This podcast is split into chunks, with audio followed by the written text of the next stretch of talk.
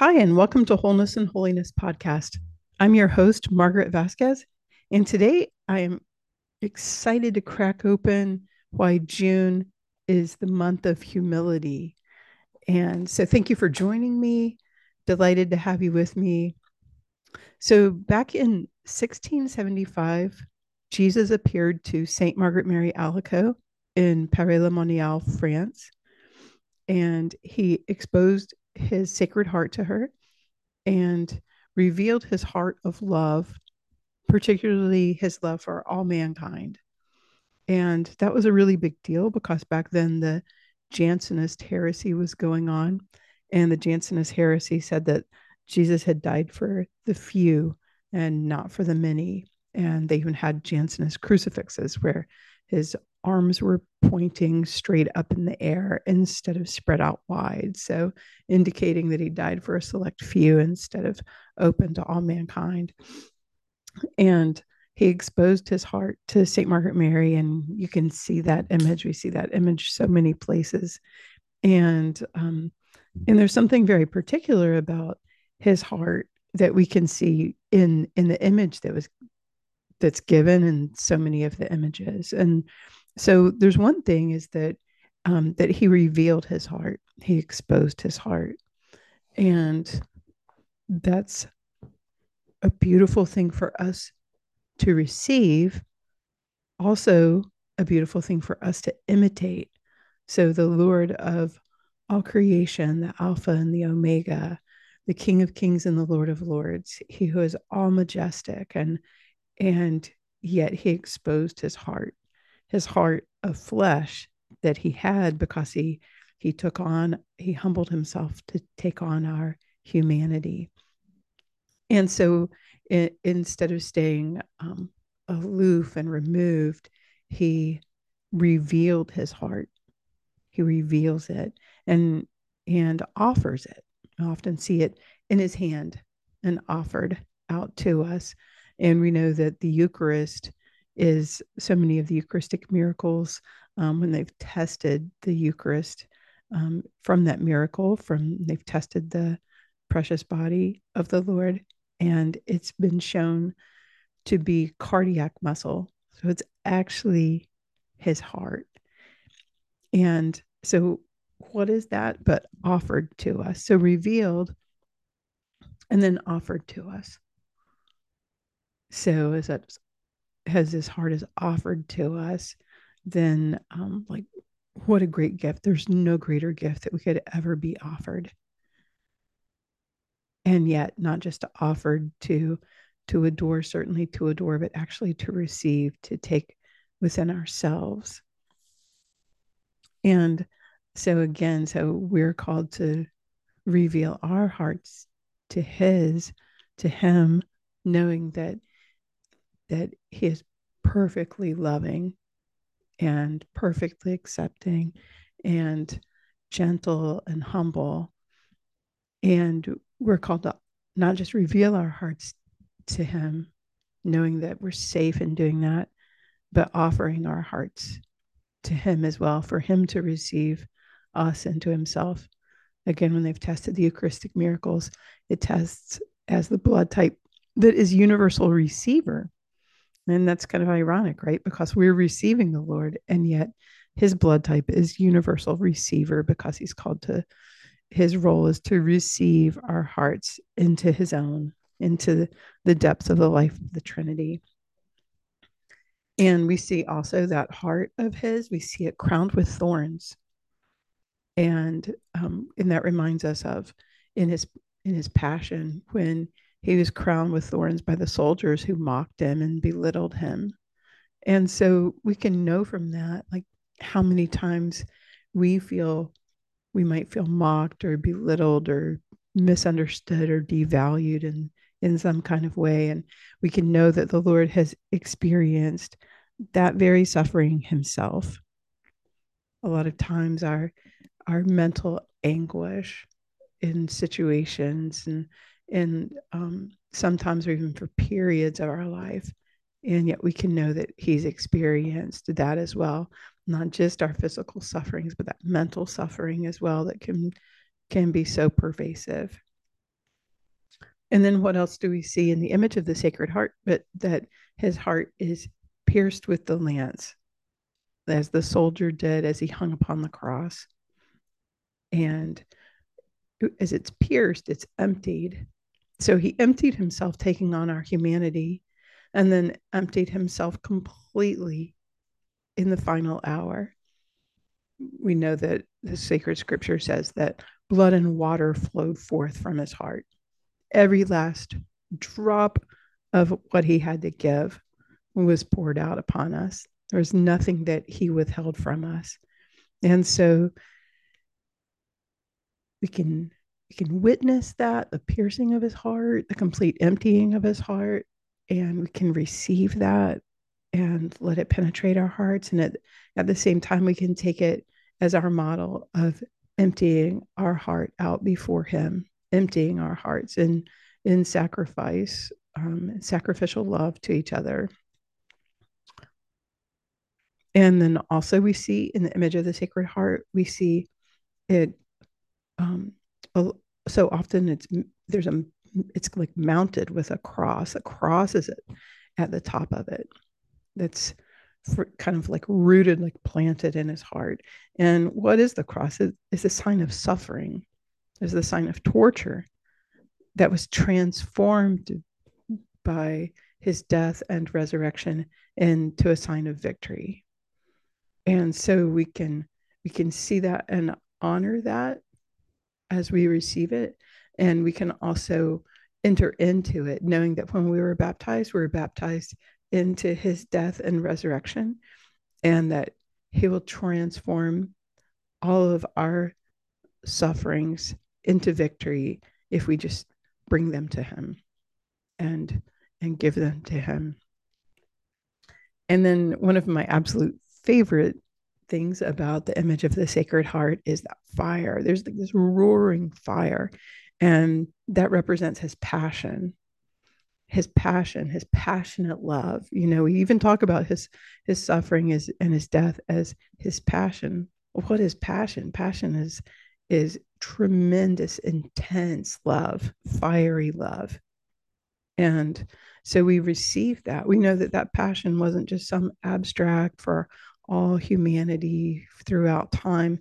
Yes, that, but not in an abstract way, in a very personal, individual, specific way, specifically his passion for you. And so then we receive that passion, his passionate love. We receive that into our own hearts. And then we we ask him, we offer him the love that's within our heart and, and asking him to give us his own love with which to love him so that our love can can be fiery and consuming as his is. And that's exactly where we get the word compassion it means to suffer with. And so we take that we receive that him suffering with us and at the same time we take it as our model that we might when we suffer not suffer those things alone as though we were orphaned. You know, he said he would never leave us orphan. And so we receive his compassion and we ask for the grace to be able to suffer with him his sufferings, yes, but even our own sufferings. And so when we suffer, we suffer those with the Lord, know that knowing that He is suffering them with us. And then in that is a very beautiful intimacy that comes from suffering together with the Lord, knowing that He is suffering with us and that He has taken on all of our sufferings upon Himself in a very specific and in a very personal way to each one of us.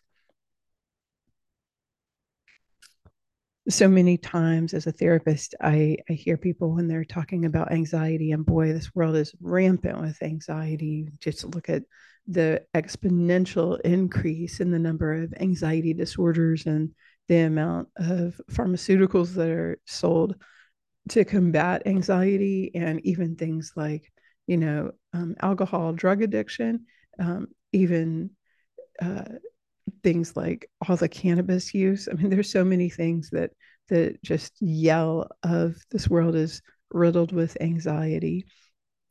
And what I see is Anxiety comes from self reliance. Because if I'm relying on myself, I better be anxious. I can't make one hair of my head black, white, grow. I can't do anything. I can't do anything apart from the power the Lord gives me. And so if I'm relying on myself, I better be anxious, certainly, because I'm weak and I'm frail. I don't even know what's coming in the very next second. And yet, if I'm relying on the Lord, who is all good, all loving, all wise, perfectly knows me very specifically in this very moment in time, and not just at this very moment, but from the beginning of when He brought me into to being to the very end of this life and throughout all eternity. It's all present before Him.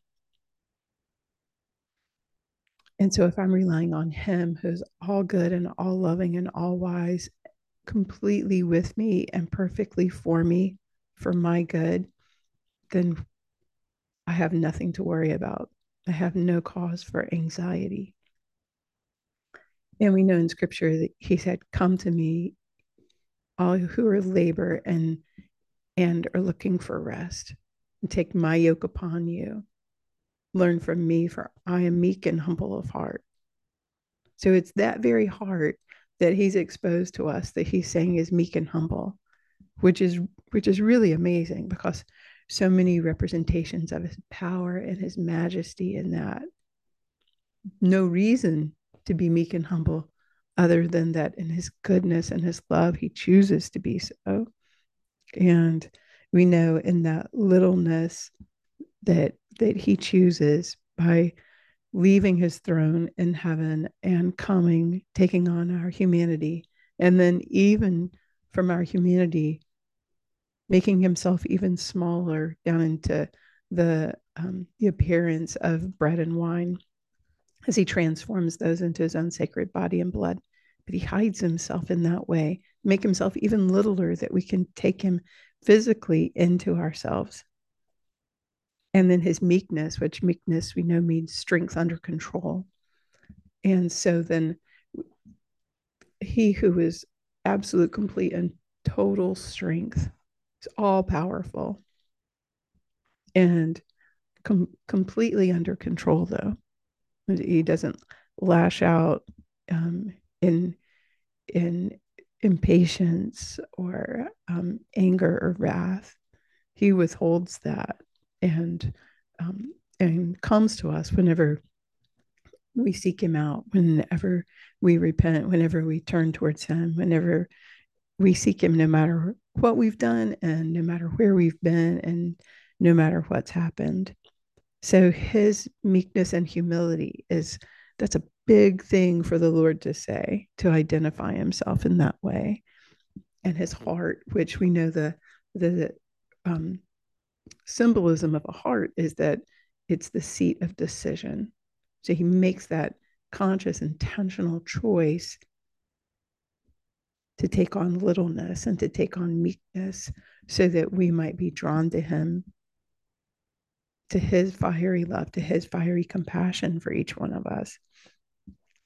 And it was actually particularly in the month of June that the Lord asked St. Margaret Mary to have a feast celebrating um, the Sacred Heart to have that feast. We know it's always um, it's always connected with Corpus Christi. It's always the Friday, and so particularly the month of June is the month of the Sacred Heart, and that has been so for the past 348 years.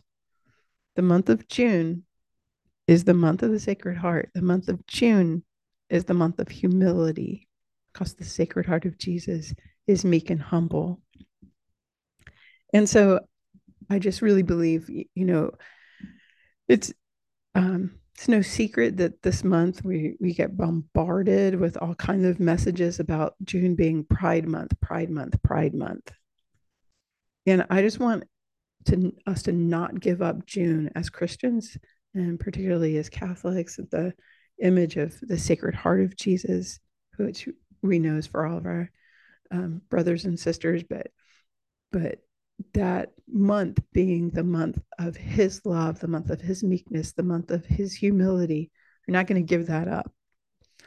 June is the month of the Sacred Heart. June is the month of humility. And so let's let every time we hear the word pride this month and always, let's let that word be a reminder to come to Jesus, to come to Him who is meek and humble of heart. Let's let that be a reminder of how far our pride can take us from Him, no matter who we are. And let's let that be a reminder for us to to take on the um, to be encouraged. You know, coraggio is to take heart. Let's let's not take our own hearts because they are weak. Let's take His heart because it is perfectly loving and strong and wise. Let's take that because His heart is the heart that will truly give us courage. So let's take heart in the sacred heart. Let's let every time we hear the word pride remind us of exactly where our pride leads and to take on his humility. Thank him for for his meekness and for his humility for giving us the example of littleness and that we don't have to rely on ourselves. That there's no need for that. There's no wisdom in that and there's no peace or freedom in that. Jesus meek and humble of heart make our hearts like unto yours. If you're looking to be connected to Sacred Heart Healing Ministries for human and spiritual integration workshops or um, for books, please visit the website sacredhearthealingministries.com. Father David Tickerhoof, um, who typically joins me as my co host, he has a book, Evangelizing Catholic Culture, um, it's available on Amazon. And it, actually, I want to plug it a little more than I usually do. And Father David is with me. That book is really amazing. He does a really good job unfolding the notion of atonement, which we know is being at one with the Lord, who is at one with us, particularly in our sufferings, just like we've been talking about in this podcast. So I just really encourage you to check that out. Uh, my my books are also available on Amazon more than words, the freedom to thrive after trauma and fearless, abundant life through infinite love. That book in particular will help you tap into some of those um, notions about the Lord and who He is, particularly for us and His relationship to you, and help you receive those more more completely in your mind and in not just in your mind though, but into your heart and into your life. So know that we continue to pray for you. Thank you for joining us. May the Lord give you peace.